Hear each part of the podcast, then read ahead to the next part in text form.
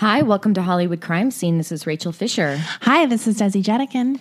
Let's start out the show by thanking our lovely patrons. They donated over at patreon.com slash Hollywood Crime Scene. This week we had Mia, Whitney, Alex, Lauren, Liz, Lizzie, Nick, Amber, Sarah, Molly, Mary, Alyssa, Shay, Nicola, Toby, Veronese, Kathleen, and that's it. Thank you. Thank you, guys. Yeah. Please, I don't feel good right now. I feel like I'm coming down with something. It's okay. My face is on fire. Can I say what you did? Yeah. Desi had some um she she went to a med spa and had some really invasive an invasive facial. Well, not invasive. It's a, a little more extreme. It's like an ex- she had an extreme facial that turned her face into strawberry jam. but it's going to look gorgeous in a few days. yes. So, Yeah. but you know what? The show goes on. It's no pasta tour of Italy, but it is nice. Okay. So, Desi, sometimes we get questions from our listeners. We have in the past, at least, about certain cases we have done that are difficult for us to cut to do for whatever reason. You never seem to have a problem with it, so fuck you. But sometimes I do because it was so emotionally taxing. Like the whole thing, not only that, but like I spent more time researching this case and reading material for this case than I normally do, which is like I normally do a lot. right. But this was like this guy's story is just like there are so many aspects to it, and it was so hard not to go down several rabbit holes.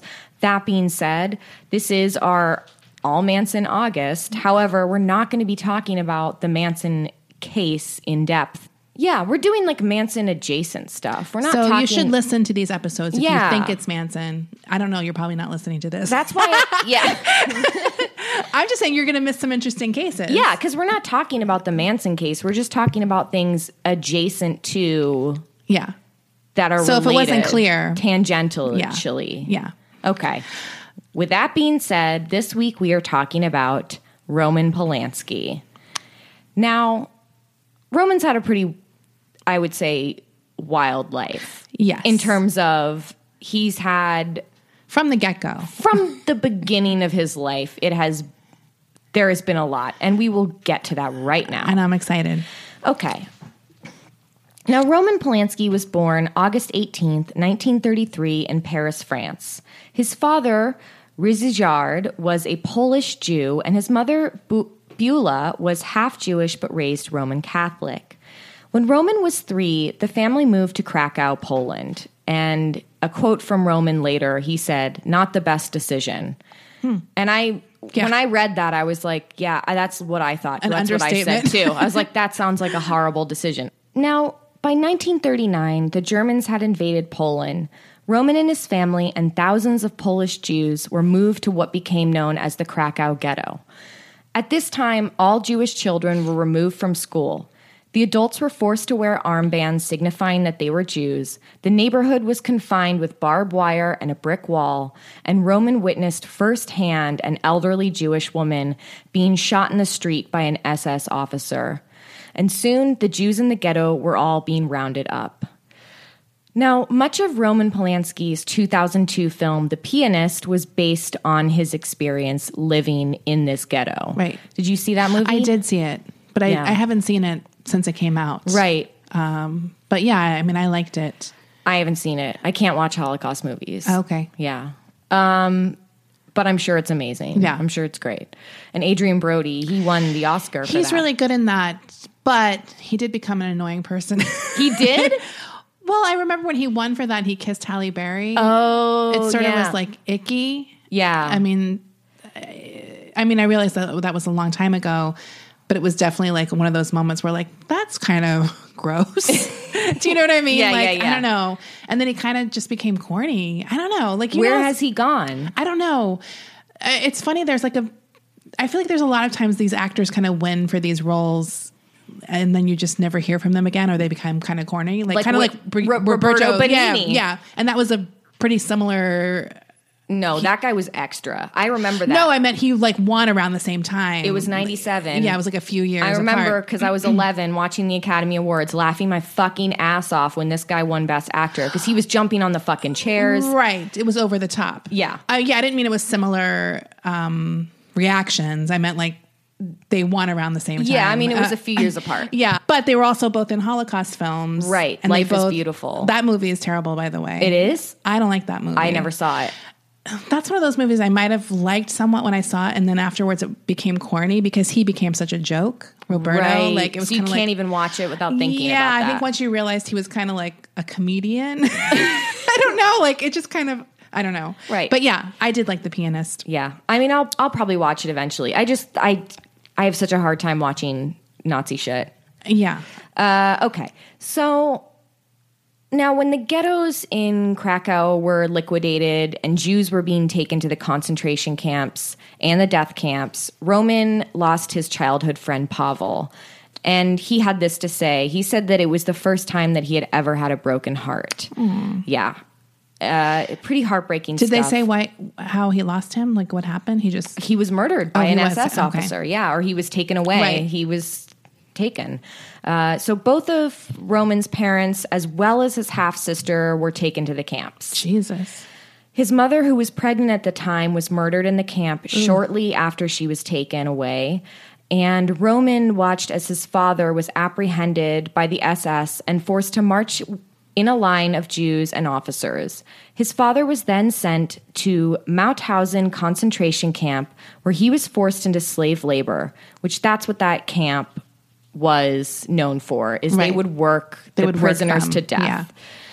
Yeah. Uh, and Roman was able to escape the ghetto and he stayed in a rural area with a Roman Catholic family who actually kn- knew his father and they knew Roman, so they, they took him in.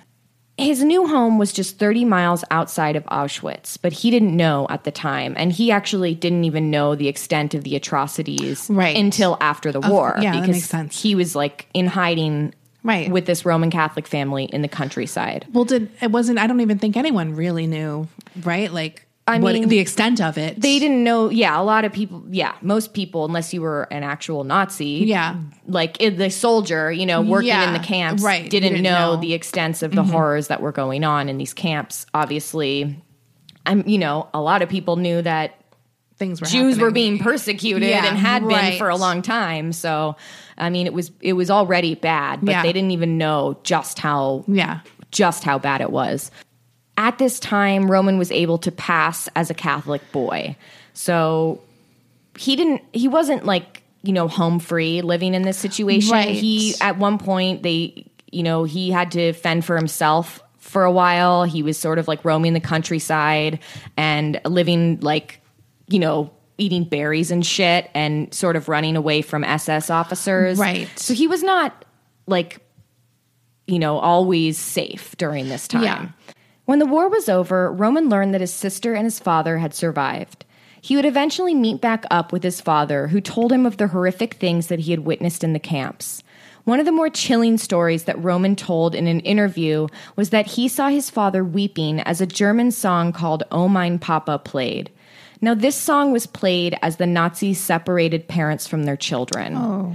So, years later, after the war has ended, Rome, like this song comes on, and his father just immediately bursts into Yeah. tears. When he was 14, Roman Polanski began acting in plays and later went on to act in films in Poland. In his 20s, he caught the directing bug, I guess. There's an acting bug. Is there a directing bug? Probably. Well, he caught it. Yeah. And he studied at the State School of Cinema in Lodz, and he graduated in 1959. His films were creating buzz, winning him some awards. And in 1962, he directed his first feature, Knife in the Water, which went on to win Best Foreign Film at the Academy Awards. Oh wow. I mean, that's pretty Yeah. good. That's your gate. first feature. Yeah. In 1965, he directed the British film Repulsion. Love it. You love that movie? Mm-hmm. It seems like it's up your alley, Yeah. honestly. I'm not surprised. It's really good. Which is a horror film starring Catherine Deneuve. And in the 2011 documentary Roman Polanski, a memoir, he remarked that this film was not something he was passionate about artistically, but he did it so that he knew it was going to help his career Oh, really? doing this film. Yeah, Oh. he's like not. He's like kind of embarrassed about this Oh, film. my God. He's like it was a B movie. Yeah. I mean, I like it. This movie did help his career, and because of the success of Repulsion, it led to his next film, 1966's Cul-de-sac, which was also successful. Yes. So he's obviously generating a lot of buzz right now as a director. And because of the success of Cul de Sac, Roman then signed on to direct the MGM film The Fearless Vampire Killers, starring Sharon Tate. Right. Now, Roman and Sharon met several times over dinner before filming began, when while she was still they were still in negotiations about who was going to play the lead. Now, the studios really wanted Sharon Tate. She was this new rising star, and Roman Polanski was not into it. He like thought she was really hot and shit Yeah. and cool, but he pictured someone totally different Right. for this role. And he also felt that she was wasn't even experienced enough as an actress. And I looked up her like credits Right. at that time, and I did see that she was on two episodes of Mr. Ed in 1963. I mean, she doesn't have a lot of credits no, to, at all. Like, no, like her whole had- career. You're right. I mean, Yeah. she had done Yeah. some like bit parts and stuff, and she had a few movies. But and a yeah. few movies, right? But it wasn't like a she was a seasoned Actress, actress no. or anything. Um, but then I did start thinking about Mr. Ed and how I loved that show. I don't know, Really? dude. I don't know why I thought that shit was so funny when I was a kid. That is one I never watched. It's probably like up there for me with like Beverly Hillbillies. Like it was on all the time. Right. But I was like, you know what? I gotta draw the line somewhere. I probably did watch a Beverly Hillbillies more just Yeah. because at some point that was on all the time. Right. But yeah, Mr. Ed, I just couldn't. I remember telling my nieces about Mr. Ed once, and they could not fucking stop laughing. They like did not believe me that that show existed, and I was like, "Yeah, because it's dumb as fucking shit. Like, Right. it is so stupid. Like, how did you make a whole show of that?" How was there like probably multiple seasons of that I show? honestly don't even think I've ever seen the episode, but obviously I know the fucking opening credits. I love that song. It's so funny. in the horse's mouth, it's like because you know they just put peanut butter in there, or and he's just like blah, blah, blah, blah. With like a so man's voice. Disturbing. Yeah, it is the most disturbing opening credits to any show ever. But yeah, my nieces were literally on the floor. They were like, "Don't." They they were like, "Stop doing it!" Like because I was imitating it or whatever. Wait, do the voice. Well, hello, it's Mr. Ray. it's just like I don't know. It's like it's not even like how anyone would ever talk, but it's like someone's idea of what a horse sounds like. I have no idea. You like that show? I Dude, can't believe it. I mean, I was a little kid, but I thought that shit was so funny. yeah, I don't know. And it There's- is really There's all those stupid. shows you watch when you're a kid that are like old TV shows Yeah. that are just on TBS like 24 seven. I or don't even something think like kids today, but kids today don't have that because they all watch YouTube shit. right. I feel bad for them. I do feel bad for them because those shows are hilarious. They are. They're so stupid. Yeah. Like I watched I knew every single I Love Lucy episode by the time I was 10. right. And I've watched every Brady Bunch like literally Same. five times Same. probably. Like and I wasn't born in that era or it wasn't old enough for yeah, that me era. Either. Like but- it was before my time too, but it was like those shows were on all the time. Yeah. Like Brady Bunch was on every day after school, and I fucking watched it. and now they watch like what's that guy with like the, the orange or something? Maybe The that's like 10 orange. years ago. Yeah, that's already dated. like I don't even think he exists anymore. But yeah, that's funny. Like I can't imagine what she was on Mr. Ed. Like Yeah. two episodes. It's like was she a recurring character, like a farm girl? Like Right. what the hell? Because it wasn't like any sex appeal on that show. No, Like, no. So she probably was like covered up and like whatever. Yeah. I'm I'm gonna go watch some Mr. Ed on YouTube tonight. Uh, you have to watch those episodes. I'm I gonna think. watch those ones. Okay. Now let's go back to Sharon and Roman Polanski's dinner dates. They're trying to feel each other out. Yeah. She wants this part, obviously. MGM wants her to have this part, and he's skeptical. But during one dinner in particular, the two began warming up to each other. Sharon told Roman about her experiences with taking acid with her then boyfriend, hairstylist to the stars, Jay Sebring. Now, Roman told her that he had done acid a few times, but he had had horrible trips. So she. I mean, that doesn't surprise me. It does not- dude. Why would you ever open up those doors? this man literally was survived the Holocaust. yeah, uh, you don't have to relive. You don't need to take acid. seriously. No, I'm sorry. So she convinced him that they should go back to her flat in London and take some acid together. And she's like, We'll have a good time, I promise. Okay. Now, according to the book Sharon Tate and the Manson Murders by Greg King, during their trip together, Roman put on a Frankenstein mask and snuck up behind Sharon, and she flipped the fuck out because he snuck up behind her wearing a Frankenstein mask during this acid trip. Jesus Christ. I would be so upset if that happened to me. I mean, in his defense, he was tripping. like, you know, he might have thought it was hilarious. he probably thought it was really funny. Yeah. Right. But like, I don't like when people uh, startle me in any way or play pranks. in general, I don't like pranks. it's bad. Don't play pranks fucking or like prank. scaring people. Yeah. Yeah. She flipped out. She ran back to her own apartment, and that was the end of that night. However, according to Roman's 1984 memoir, which came out before this book, he said that that night did not go down like that at all. In fact, they ended up making love. I knew that they were going to make love. he said make, he said making love.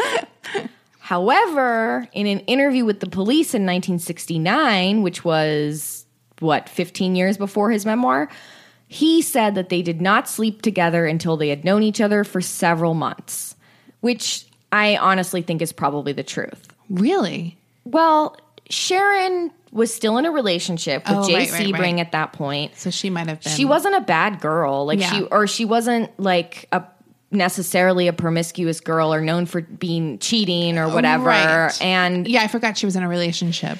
yeah so she wasn't like sleeping around on him that wasn't Right. like something she was known for Well, the fact that they were still friends after the breakup probably indicates that that's true too. yes so i think i don't know maybe he just embellished that for his memoir whatever now according to the book sharon tate and the manson murders Sharon was mad at Roman for a little bit after the Frankenstein mask incident, and she blew him off the next several times that he tried to contact her. One time she picked up the phone and just said, Listen, fuck you. Which I feel like is a great way to pick up the phone. Yeah. I would love to do that. That's a good catchphrase. Yeah. Now, at this time, Roman was still unconvinced that Sharon Tate was right for the role in the Fearless Vampire Killers. but when filming began, she went on to prove him wrong. Like, I mean, they, I've like heard him talk about this so many times in so many different interviews where he's like, she put on the red wig and it was like, oh my God, you're right for the role. Right. I mean, I love that how seriously he was taking the casting for this movie. I'm sorry. Well, this movie's fucking ridiculous. I know that's what's like so hilarious. It's, It's- like you're not doing like fucking Romeo and Juliet or some like Shakespeare thing. like seriously, movie. yeah. I mean, it's insane. And he's also in this movie too. right. I love this movie. Yeah. it's it's goofy. But he was basically like, as soon as she put, as soon as she puts that red wig on, Yeah. I can't do a Roman Polanski Uh, accent. yeah, because I was like, what is that? it's French, right? he's, that- he's French Polish. I guess I don't really think of him as having a z z z. yeah, he He sounds like Pepe Le Pew. Roman was a difficult director to work with.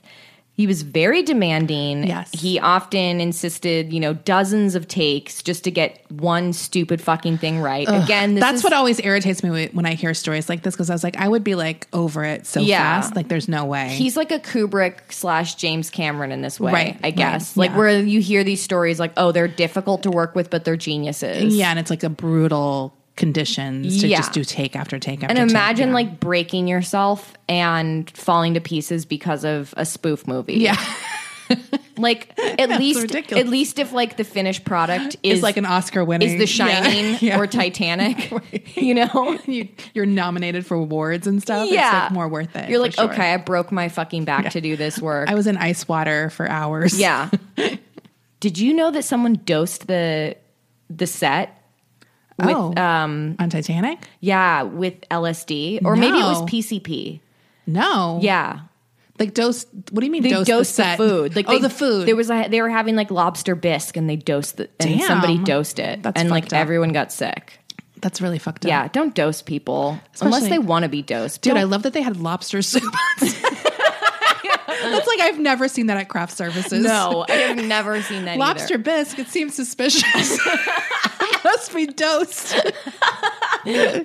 So, okay, back to the fearless vampire killers. He was a perfectionist. One time they like Sharon was on the verge of tears because like she just could not get this one thing right for him. Right. And it was like literally 70 takes he had her do for this one thing.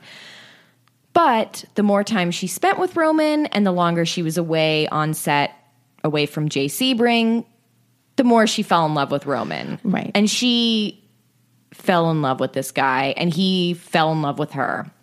This is a quote from Sharon Tate on Roman Polanski. It's difficult to describe Roman. He's, well, the first thing you notice about him is him. No bits or pieces. He just comes at you in one dynamic blast. If I had to break it down, he's very sympathetic, very sensitive, very intelligent, very understanding, and a combination of explosives. He's a very strong man. I mean, mentally. Because physical looks and that stuff don't t- mean too much to me. I would say that Roman is interesting looking. And you don't dwell all, and you don't dwell any further on that because of the kind of person he is. Jesus. I mean, talk about your nags. that is like such an That's like an OG nag. Yeah. Jeez. She's like, he has a great personality. Yeah. Look, I don't focus too much on his looks. And like Roman is one of those guys that like he only pulls hot chicks. yes. And he is not like a hot guy. yeah. I mean, he isn't like traditionally hot, but I can see how you'd find him attractive. I can see how you'd find him attractive in terms of like Everything combined. that he's so talented. like, I do think she's right, even though it does come off as a nag. right. like, I would never publicly say those things about my boyfriend or husband. No. But yeah, I mean, she's absolutely right. I mean, we've talked about a million times together about how like we have to be attracted to someone to be with them. right. Like even if they're not conventionally attractive, There's something that's drawing There's you, something yeah. Mm-hmm. that's attractive to you about them. Now, this is a quote from Roman on Sharon.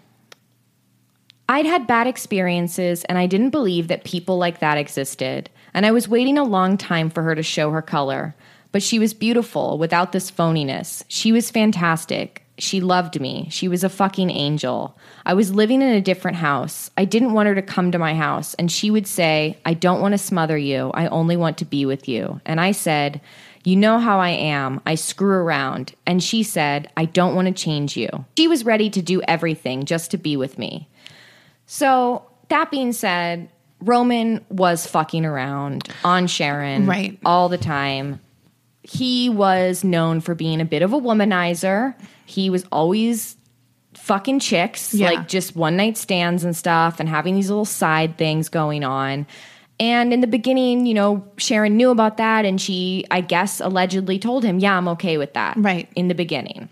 I'm sure that she wasn't always okay with that. right. if she was ever. Or you maybe say that theoretically, but then when you find out about it. Do you know what I mean? Like- exactly. yeah. So Sharon moved into Roman's London flat.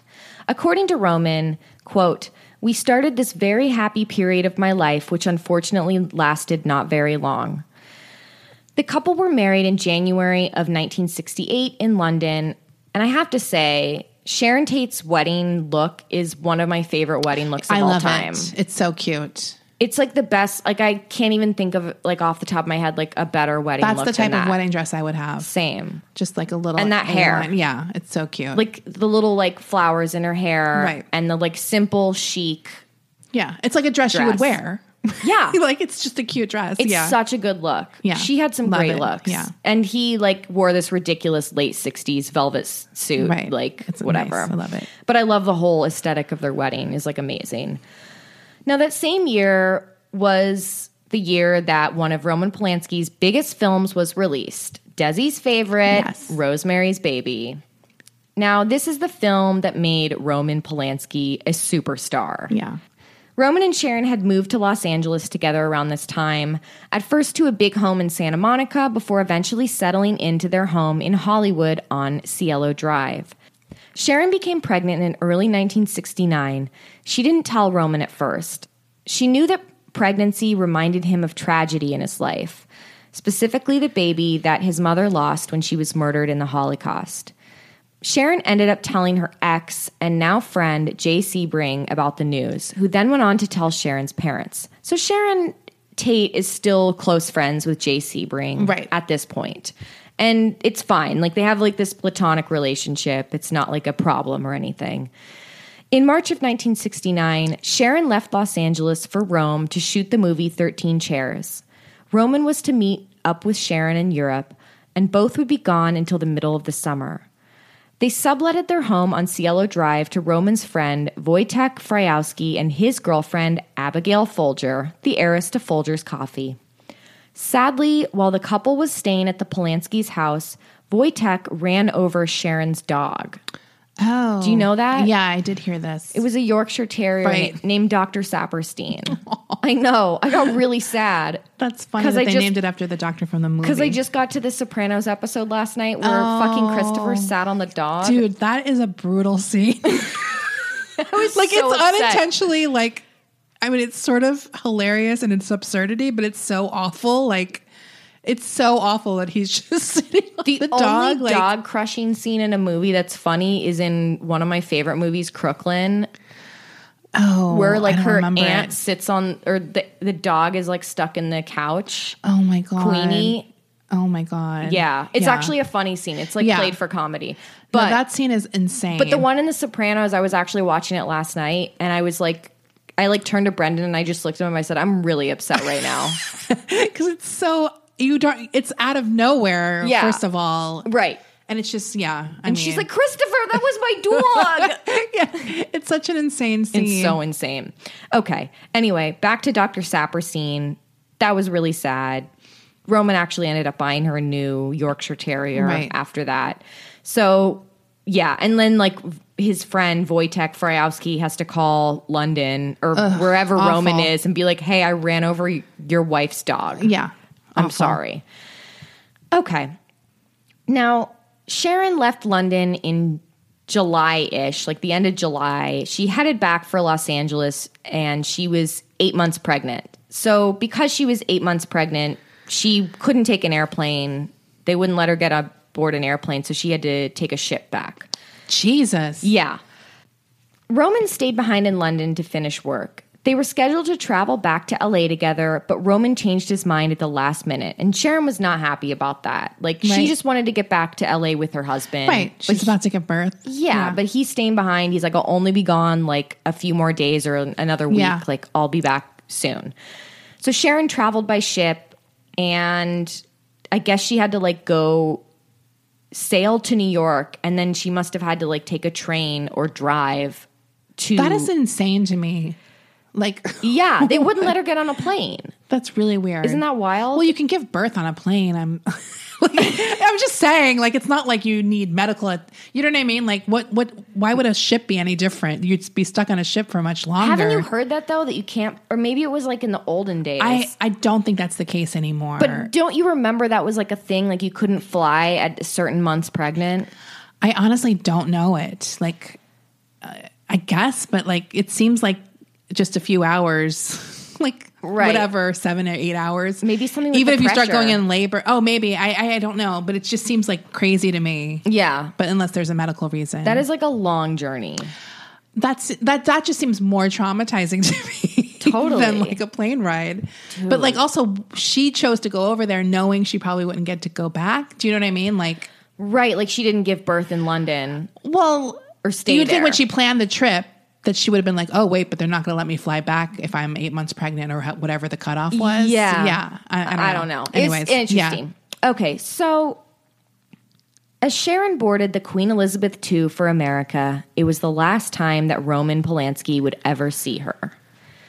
On the evening of Friday, August 8th, 1969, Roman phoned Sharon from London, letting her know that he would be back in LA on Tuesday.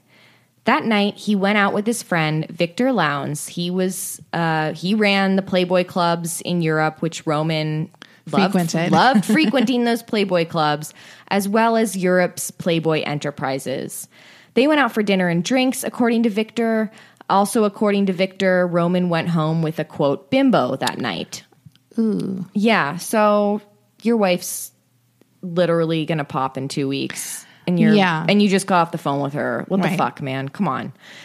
The next morning, August 9th, 1969, Sharon Tate, Jay Sebring, Abigail, For- Abigail Folger, Wojtek Frykowski, and Steven Parent were found murdered at the Cielo Drive home. At the time of the murders, Sharon Tate was eight and a half months pregnant with her and Roman Polanski's child. Sharon was just 26 years old. It was William Tennant, Roman's manager, who called him from LA to inform him that his wife and unborn child, among four others, had been murdered at his home. Obviously, Roman fucking lost it at this point. Right. And I mean, how do you even react to that? Like, he couldn't believe it at first when they told him. It's- it must be shocking. Yeah. like, I mean, without everything else that's happened in his life. Do you know what I mean? Like, I mean, and just not only it's not like oh your wife got into a car accident, which is horrific. Right. It's your wife and four other people and your unborn child. We're all horrifically brutally murdered in your home. in your home, and Yeah. we don't know who it was, and it was totally random. Yeah. It seems totally random Yeah. at this point, and it. I mean, It's also a worldwide news story, which must Yeah. up it a million times too. he had to be heavily sedated. Uh, he flew back to Los Angeles the very next day, and immediately upon arrival at the airport, he was hounded by the press. You know, just Yeah. the moment he got off that plane. I mean that that I think about that all the time when like someone in the news or like a celebrity has like gone through a personal tragedy. Yeah. And you just have like the press in your face. Like I don't know how people hold it together. It's so ugh. Yeah, like they're such vultures. It, yeah, it's pretty gross. So they were hounding him. Later that week on Thursday, a funeral service was held for Sharon. Among the stars in attendance were Peter Sellers, Warren Beatty, and Kirk Douglas. I think about like her being pregnant and them having a child together. He was so reluctant to have a family. have a family Yeah. because he saw his own family be completely ripped apart in the Holocaust. And he was probably afraid to hope for that. yes. Yeah. And then imagine the absolute worst case scenario And it all, yeah. It's Yeah. like his worst fear came true. Yes.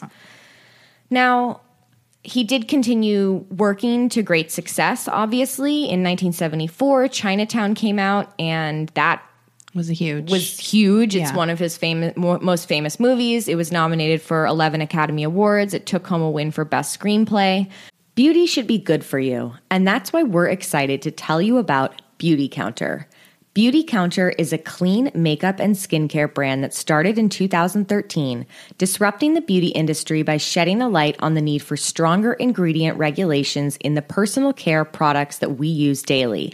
Today, Beautycounter is the leading clean beauty brand creating innovative and high performing products that are safer and cleaner than even their like minded competitors. So, what do we mean by clean? Over 1,800 questionable ingredients are never used in Beautycounter's formulations. They call this their never list. You can learn more at beautycounter.com, where you're also going to want to check out their incredible products. Best of all, if you're a new customer and you order through March 15th, you'll get free shipping on your order of $100 or more when you use the code Hollywood. Once again, to get free shipping on your order of $100 or more, go to beautycounter.com and use the code Hollywood. As most of us have found out the hard way, getting into debt is easy, getting out of it is hard, especially if your credit score isn't great. Thankfully, now there's Upstart.com, the revolutionary lending platform that knows you're more than just your credit score and offers smarter interest rates to help you pay off high interest credit card debt. I know firsthand that there's nothing more frustrating than trying to pay something down and your payments are pretty much just paying off the interest. Upstart goes beyond the traditional credit score when assessing your credit worthiness. Upstart believes you're more than just your credit score. They believe in you. The best part? Once the loan is approved and accepted, most people get their funds the very next business day. Over 400,000 people have used Upstart to pay off credit cards or meet their financial goals. So free yourself from the burden of high interest credit card debt by consolidating everything into one monthly payment with Upstart. See why Upstart is top ranked in their category with a 4.9 out of 5 rating on Trustpilot and hurry to upstart.com slash Hollywood to find out how low your Upstart rate is. Checking your rate only takes a few minutes. That's upstart.com slash Hollywood. In 1977, 13 year old Samantha Jane Gailey was a young, aspiring actress and model living in Los Angeles with her mother, her stepfather, and her sister Kim. Her mother and stepfather were also actors. They had met doing an off Broadway show in New York, and Samantha's mother had done some commercial work. In her book, The Girl A Life in the Shadow of Roman Polanski, Samantha talks about the changing attitudes towards sex in the 70s, as well as the way that young girls were sexualized during that time period. She cited Jodie Foster in Taxi Driver, who was 12 years old in that role, and Brooke Shields, who was in Pretty Baby. Right. She was like 11 or something. Right. And she was Playing a prostitute, basically. Like, yeah.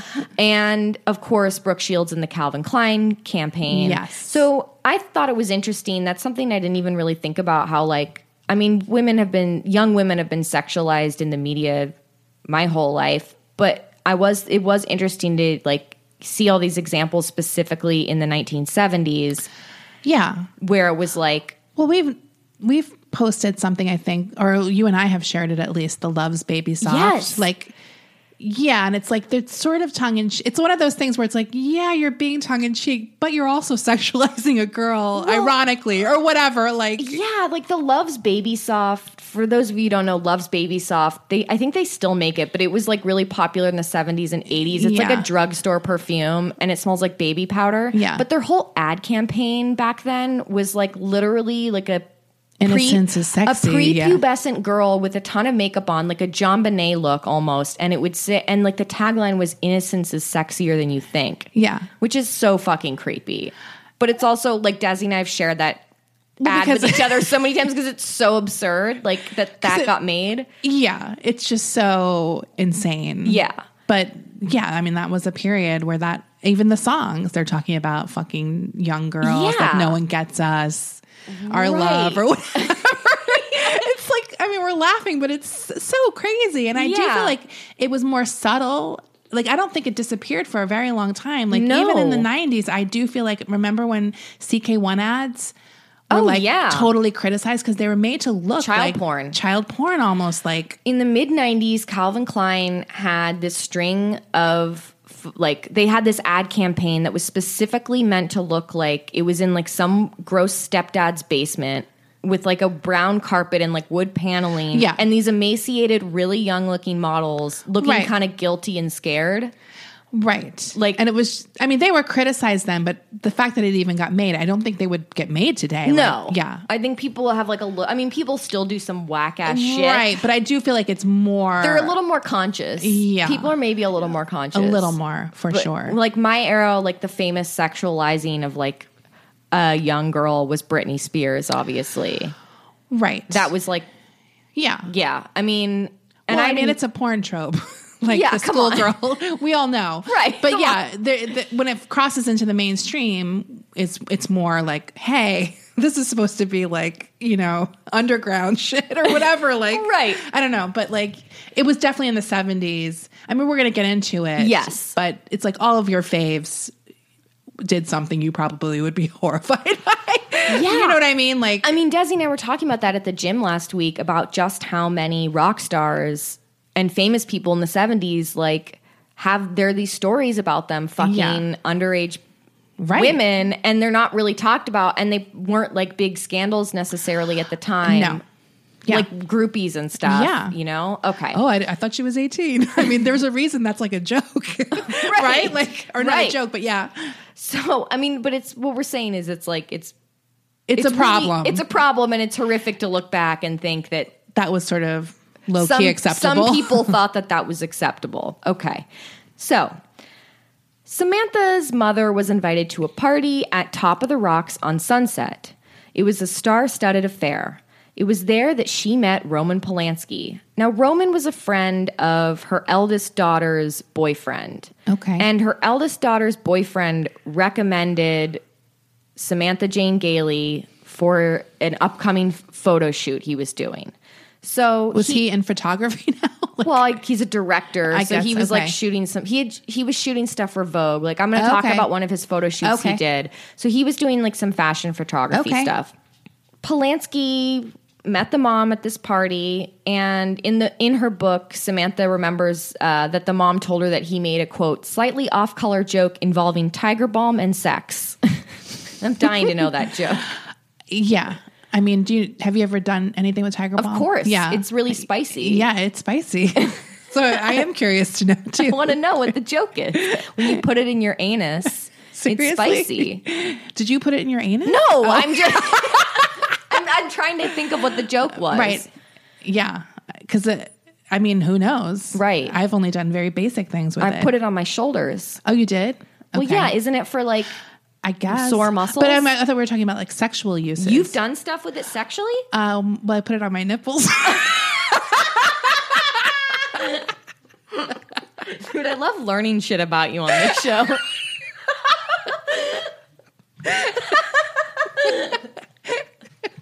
Rawr. Tiger balm. Rawr.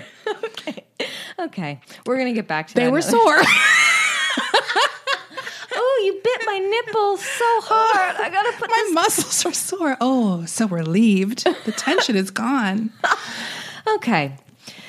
A few weeks later, Samantha was invited to do a photo shoot for Vogue Paris by Roman Polanski. That was the project that he was working on. And how did he? She was she like? Oh, my daughter is a model. no, it was Did he meet her that night? No, he Okay. met her because I said before, I already said this, Oh. that, uh, but maybe it wasn't clear. Uh, Roman was friends with Samantha's oldest Right. sister's boyfriend But how did he know about Samantha? because the older boyfriend of her, the boyfriend of her sister recommended Samantha, Samantha. for this project he was working Okay, on. and yeah, okay. So then the mom and him mingled at this party you, and they it. talked about it and they set up this meeting. and was she an actor or a model? Yes. Okay. The daughter was she did like she had done local commercials back Right. in Pennsylvania where she's originally from. She uh she actually was up for the role uh the lead role in Freaky Friday. Oh, So she- well, she has a similar look to that because she's Yes. a very like She's a she's like very tomboyish looking She girl, like a Jodie Foster She type. looks a lot like Jodie Foster. Um so he's like, yeah, let's do this Vogue shoot with your daughter. Now, Okay. the concept for the shoot was to showcase the difference between French and American girls. So Roman sat down with Samantha and her parents one day and showed them a photo shoot that he had done with the then 14 year old Nastassja Kinski for French Vogue. Now, I looked at these photos and it was like a pirate, like a sexy pirate on the Right. beach theme. They went to the Seychelles, to Seychelles, which is like one mm-hmm. of my vacation dream destinations. And they shot this like photo shoot with, you know, Nastassja Kinski. She's 14 years old. She's like v- this very alluring, like pirate wench lady in Right. this like gold gown. But then there's also some more sexier Yeah. pictures of her. Samantha noted that Roman looked like a ferret, but she knew that he was famous and powerful, and she saw the way that her mom and step and she saw the way that her mom and stepdad were in awe flipping through all of these photos that he had done. Like these so like a child is very perceptive. Like my parents want me to impress this guy. Kind yes, of thing. like he's a big deal. Yeah, he kind of looks like a ferret, but I know he's like really famous and successful. And like she even had said, like I saw Chinatown, I didn't like it. I mean, to be fair, Right. she was thirteen Yeah, years old. it's She's not like, a I- kid movie. Yeah, she's like, but I knew he was a big deal. Yeah. she was really into the Bad News Bears, which made me think about Aw. you. Yeah. A few days later, when Roman picked up Samantha for the photo shoot, her mother asked if she should come along. Roman said no. Samantha drove up into the hills with him to do some test shots while it was still light out. She brought two different tops to wear.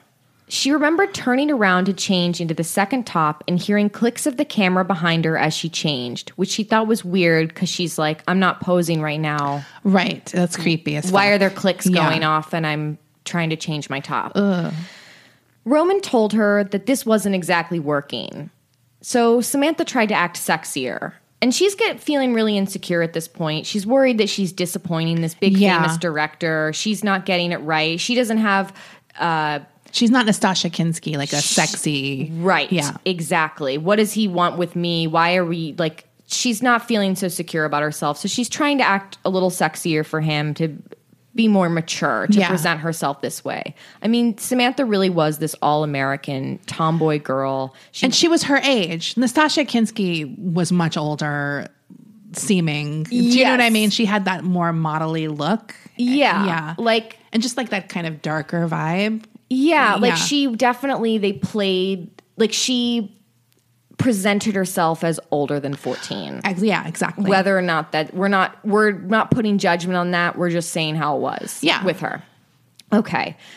Roman then asked Samantha to take her top off, and she agreed, figuring that these photos would never make it to the magazine. This was just a test shoot, Right. and this is obviously some fashion thing. You know, Yeah. models are naked in French Vogue. Right. So she took her top off, and Samantha remembers at this point as he's snapping away, and she's standing there topless, like with her hand on her hips. They're outside, by the way. Right. They're on a hill. There was a guy on a dirt bike who passed by. She just stood there topless. And when the light was gone, Roman drove Samantha back to her house in the valley. On March 10th, 1977, Roman returned to Samantha's home to pick her up for their second photo shoot. Samantha asked if her friend Terry could come along, but Roman told her that the shoot would take a pretty long time and Terry had to be home by a certain hour, so that Yeah. didn't pan out. Samantha remembers being nervous but really excited. Their first stop was at Jacqueline Bisset's house. They snapped a few photos at her house, and Jacqueline offered Samantha wine. And later on, Jacqueline Bisset said that she had no idea that Samantha was only 13. I mean, this is like so 70s to have an appearance by Jacqueline Bisset. like, This this whole description of like this whole day is so 70s. yeah. It's like Also, I just find that really hard to believe because if you see pictures of this girl, she's clearly like someone who is very young. Like, this is not someone you would mistake for No, being older, in my at all. opinion. Not at all. Yeah, especially if she's not made up in some way. Like, right. Yeah. And she's not because I've seen the photos no, me too. Yeah, it's from like, that day. She looks so young. I just find it hard to believe. yes. But everyone's probably fucking on Quaaludes. Like, Hold so, on, like- we're gonna get there. so now Roman and Samantha next headed to their second location, Jack Nicholson's house. On the way up there, Roman began to ask Samantha some more personal questions. Did she have a boyfriend? Had she ever had sex before? Samantha lied to Roman and said that yes, she had a boyfriend, even though they had just broken up. And she also told him that she had had sex twice before, even though she'd only had sex once. But she wanted to seem more mature Right. and more worldly Mm, to There's him. something really sad about her making it twice. Like, do you know what I mean? Dude, like, that's like when I lied to an older guy when I was 14 that I was actually 15. Like that right, would make there's it something better. sad about like saying like twice. Like that would make you much more experienced than once or something. Do you know what I mean? Right, like right. it just shows how innocent though she like wanted to impress but not lie too much. Like it's such a kid thing to do. It's really sad. Totally. So when they got to the house, Jack wasn't there. He was out of town. They were greeted at the door by his housekeeper, Helen. Roman asked Samantha if she was thirsty. He opened the fridge and he found a bottle of champagne. Helen, the housekeeper, left.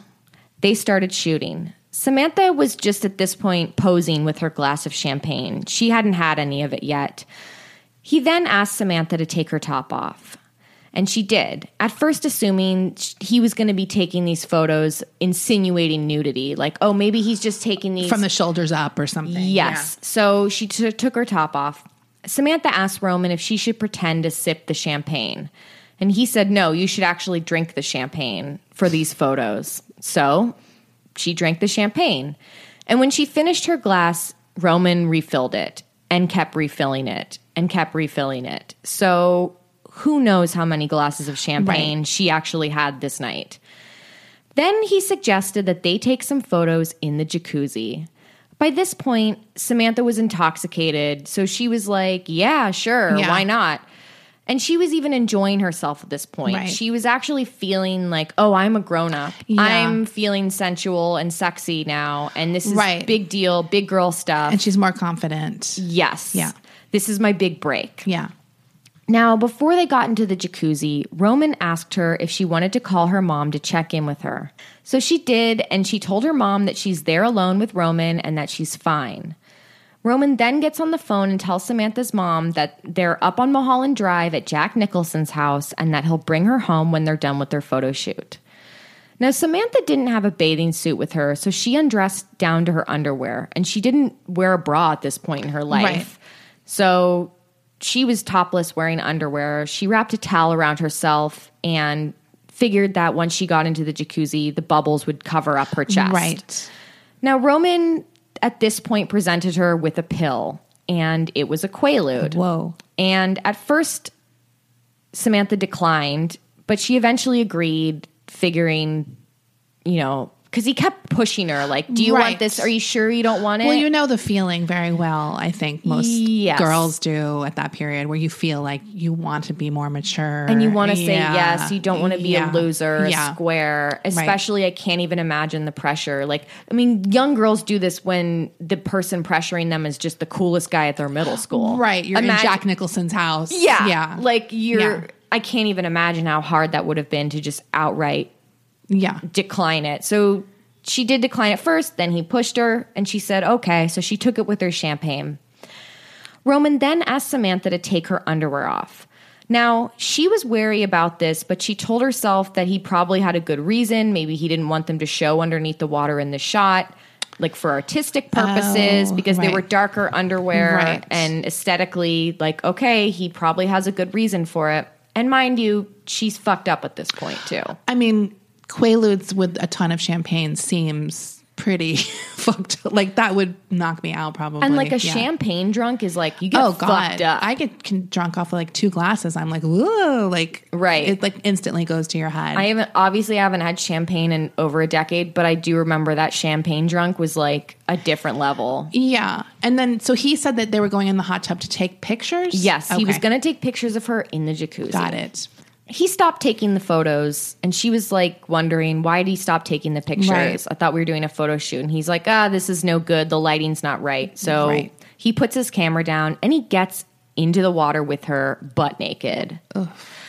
Now Dude, she must have been flipping out. That's so yeah, she was. Roman then told Samantha to come over to him. He wanted her to feel something. He took her by the waist and held her over the jets. yeah. And this freaked her out. Yeah.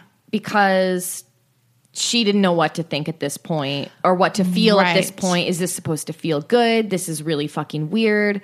Um, he asked her, you know, did does this feel good? And she lied at this point and told him that she felt sick, she had asthma, and she needed to get out of the hot tub. Right.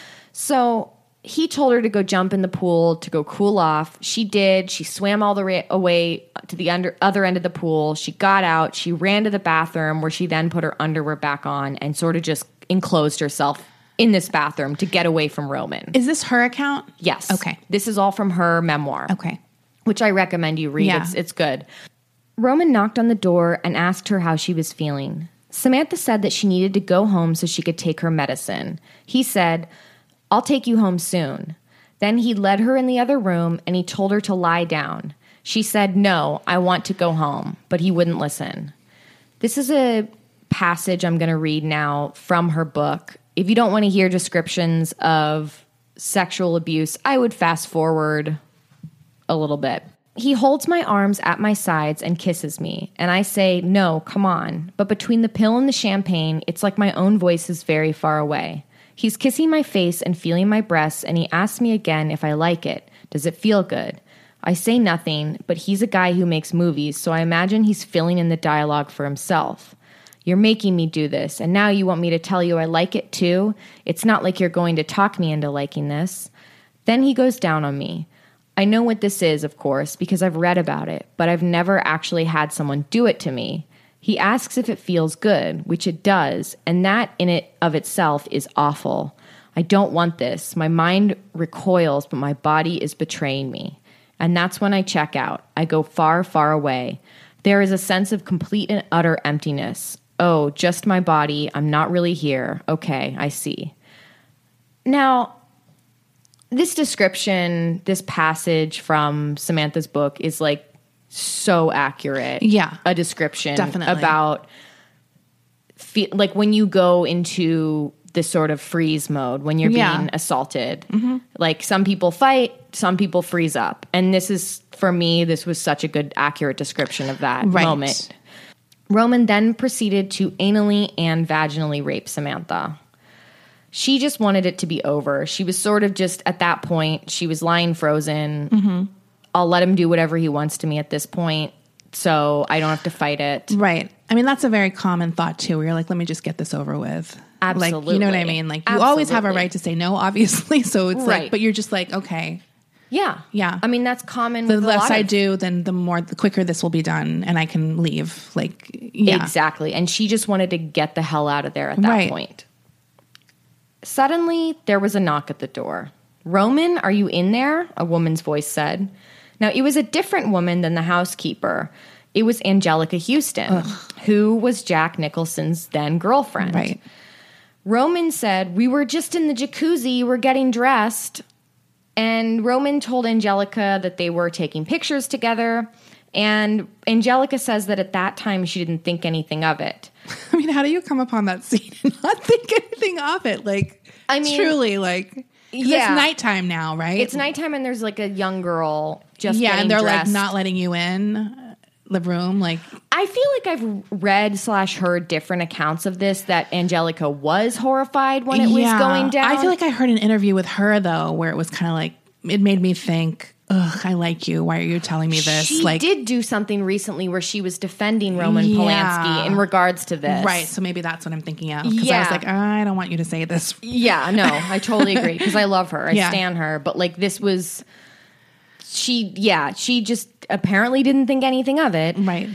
Samantha says that she remembers walking past Anjelica on the way out of the house that night and that she just could not even look her in the eye. Like Right. she was humiliated Yeah. and felt so ashamed of herself. And I mean, I can't imagine. Immediately, Samantha began beating herself up about the incident. Obviously, she went through a lot of common emotions that uh, victims feel. She blamed herself for taking the Quaalude, for even going there in the first Right. place. She felt like, you know, this was something that She could have. she was so st- Yeah. oh how could i be so stupid you know i should have known better and when she got home samantha immediately ran into her bedroom where she called her ex-boyfriend steve sobbing he came over and she told him roman made me have sex with him according to samantha's mom when her daughter ran into her room after returning home they invited roman inside so this is happening before the boyfriend came over like Samantha immediately runs to her room and they're like, "Oh, Roman, how'd the shoot go? Come inside." Like, and he comes inside. He brings a joint. They they share a joint together. Roman with the parents, and he's like, "Oh, do you want to see the shots from our first test shoot that we did? I got them. Like, I have them." So they're like, "Yeah, let's look at them." So they're flipping through the photos of the ones they took on the hill, and he's just casually showing these to her parents and the sister. And then come the topless photos. Oh, he left those in. I'm sorry. Yes, Jesus he Christ. left those in. And one thing that was chilling is as they were looking through the photos, Samantha's mom recalls sort of being alarmed at how shitty the quality of the photos were in the first oh, place. Oh, God. Like, Yeah. this is even before the topless photos. She's like, Right. She's they're like, just these they're- look like shit. yeah, Yeah. He's like, ter- you're a famous photographer, director guy. Right. Like, why are these blurry? Why? Why she's not even looking at you? And that, like, she's not. Right. What is this? And then there's the topless photos, and that's when she knew. Oh my god, this is something sinister. Yeah. this is not okay. Uh, so the parents were pissed, and they asked him to leave. wow. Like they're like, get out of here.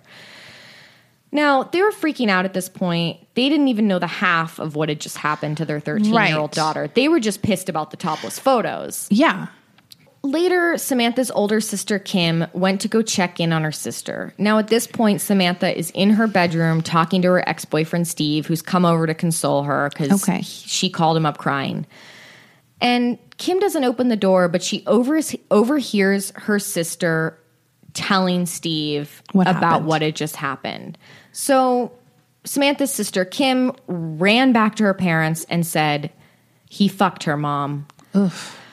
That night, Samantha's mom sat by her side, consoling her daughter. And she was not the woman the press would later make out to be a stage mother who deliberately put her daughter in harm's way to further their careers. That night, Samantha's mom called the police to report the rape, and Samantha told the police everything. Roman Polanski was arrested on Friday, March 11th and released on $2,500 bail. The police searched Jack Nicholson and Anjelica Huston's home, where they found a small amount of cocaine belonging to Anjelica, so she was arrested for drug possession but released on bail. Roman was indicted on one count of providing drugs to a minor and five counts of sexual abuse. He pled not guilty. Now, Roman's lawyer requested an inquiry into Samantha's sexual history as well as a psych evaluation to be done as a means to discredit her. But thankfully, his request was denied. There actually had been a law that was passed in 1975 in California where you couldn't bring prior sexual history Oh, good. into that. But he he knew that, but he He tried. He tried it anyway. He tried to get her discredited, like, oh, she was a Yeah.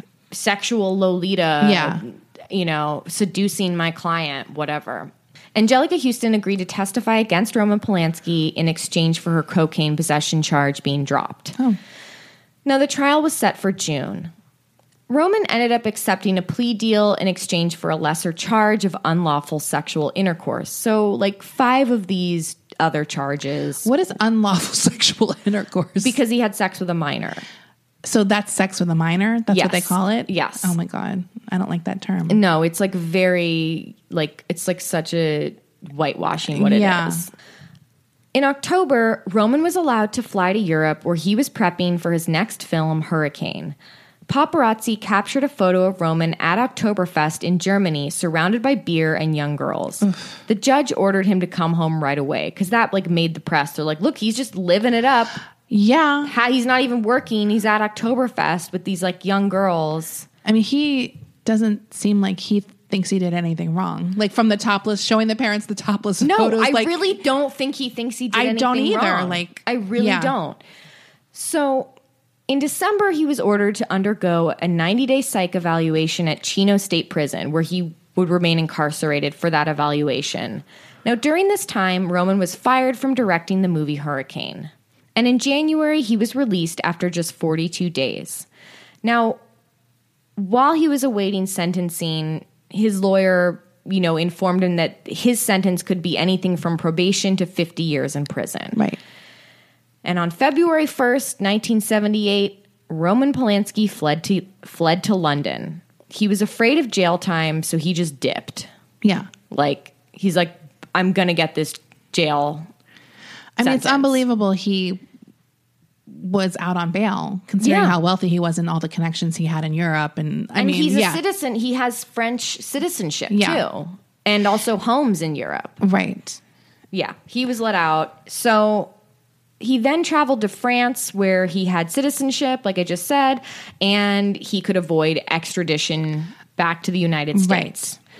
This is a new quote I had never heard before, and it's pretty alarming. This is from 1979. Roman gave an interview that appeared in Tatler magazine where he said this If I had killed somebody, it wouldn't have so much appeal to the press, you see, but fucking, you see, and the young girls. Judges want to fuck young girls. Juries want to fuck young girls. Everyone wants to fuck young girls. Jesus. Talk about not being fucking humble about like or Yeah, like, like- not being ashamed of your crime. he's just so baffled. Yeah. He's like, what? It's like- Everyone wants to fuck young girls. it's crazy. Like, yeah. He has no shame yeah, in this at, it's at all. Now, Roman obviously has continued to make movies while in Europe. In 1979, his film Tess was released and it starred Nastassja Kinski, who, of course, he was rumored to be having an affair with. He's denied that they had an affair. She was obviously very young. I don't doubt that they had an affair. Dude, he fucked everybody, it seems yeah, like. and he already photographed her. When she was 14. Yeah, so it just seems highly unlikely. Yeah. I'm sorry. Now, he did end up dedicating the film Tess to Sharon Tate. And in 1988, his movie Frantic was released, starring Harrison Ford and Emmanuelle Seigner, a French actress he ended up marrying in 1989. And of course, like we said before, 2002, the pianist won Adrien Brody an Oscar for Best Actor, and Roman won Best Director. Right. Now, back to the 80s. In 1988, Samantha Jane Gailey filed a civil suit against Roman Polanski for sexual assault, false imprisonment, seduction of a minor, and intentional infliction of emotional distress. In 1993, an agreement in the amount of $500,000 restitution was reached, but according to a report in 2009, it was unclear if the money was ever actually paid to Samantha. Now, despite all of this, Samantha has long advocated for the charges against Roman Polanski to be dropped. She believes that his 42 days at Chino were enough and that the media and the court system did far more to damage her than Polanski ever did. In 2009, Samantha filed a petition to dismiss the case against Roman. In her declaration, she said this I am no longer a 13 year old child. I have dealt with the difficulties of being a victim, have surmounted and surpassed them with one exception. Every time this case is brought to the attention of the court, great focus is made of me, my family, my mother, and others. The attention is not pleasant to experience, and it is not worth maintaining over some irrelevant legal nicety, the continuation of the case. So she just wants this to be over and done with. She fucking hates every time this is like brought up in the news Yeah. or that, you know, I know that she said in her memoir she was humiliated that even everyone knows the details of this. And Right. obviously she wanted, you know, she's like, yeah, I'm, I'm exposing myself by writing this memoir, but I need to get my side of the story, like in terms of how I feel about this whole thing and how it affected me. Like, and so I wanted to honor, like, I read her book because I wanted to honor her voice in this story. Right. I feel like so. But the problem is she doesn't have the right to ask for charges to be rem- dropped. Because once it's a it's a it's a case Right. against a, it's a societal thing. Like, Yes, yeah, you know what I mean. Like, Right. But uh, I get where she's coming from. Right. But, she doesn't want to be involved in the legal right. stuff. and she's the main wit- literally the main witness. Like, Right. Yeah. In September 2009, Roman Polanski traveled to Switzerland to receive a Lifetime Achievement Award at the Zurich Film Festival. Upon arrival, he was detained by Swiss police in response to his outstanding warrant in the States. Now, Roman at this point was put on house arrest at his Swiss chalet in Gstaad while he waited for a decision on extradition.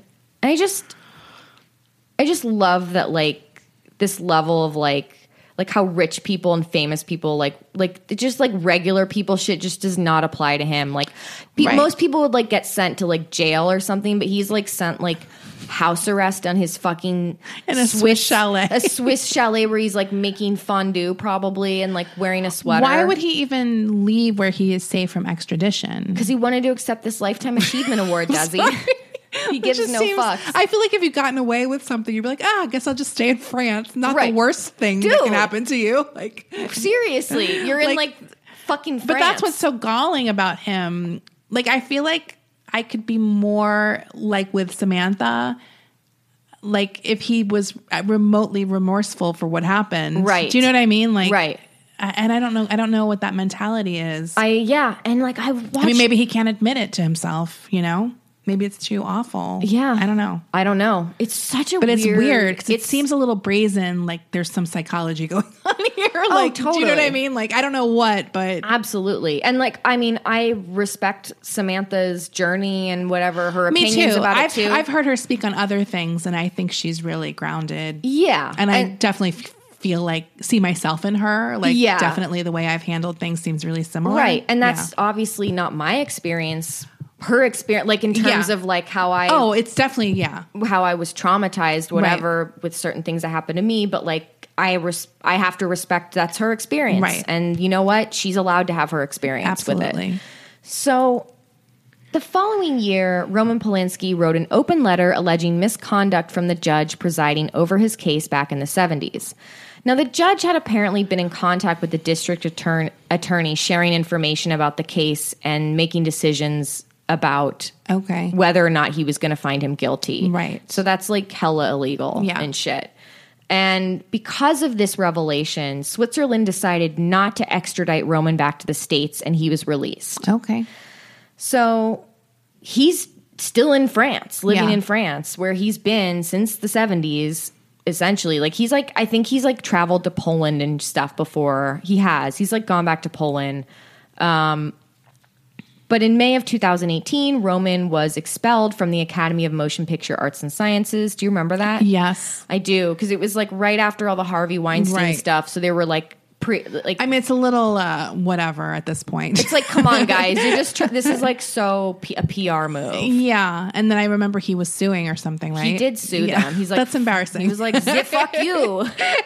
it's kind of like, come on, who Zip, How dare you?" Like, is he still voting? Like, come on. right. It's like really, it's like you know what? I don't really care if he's involved in the Academy of Science, Motion Picture Arts, whatever.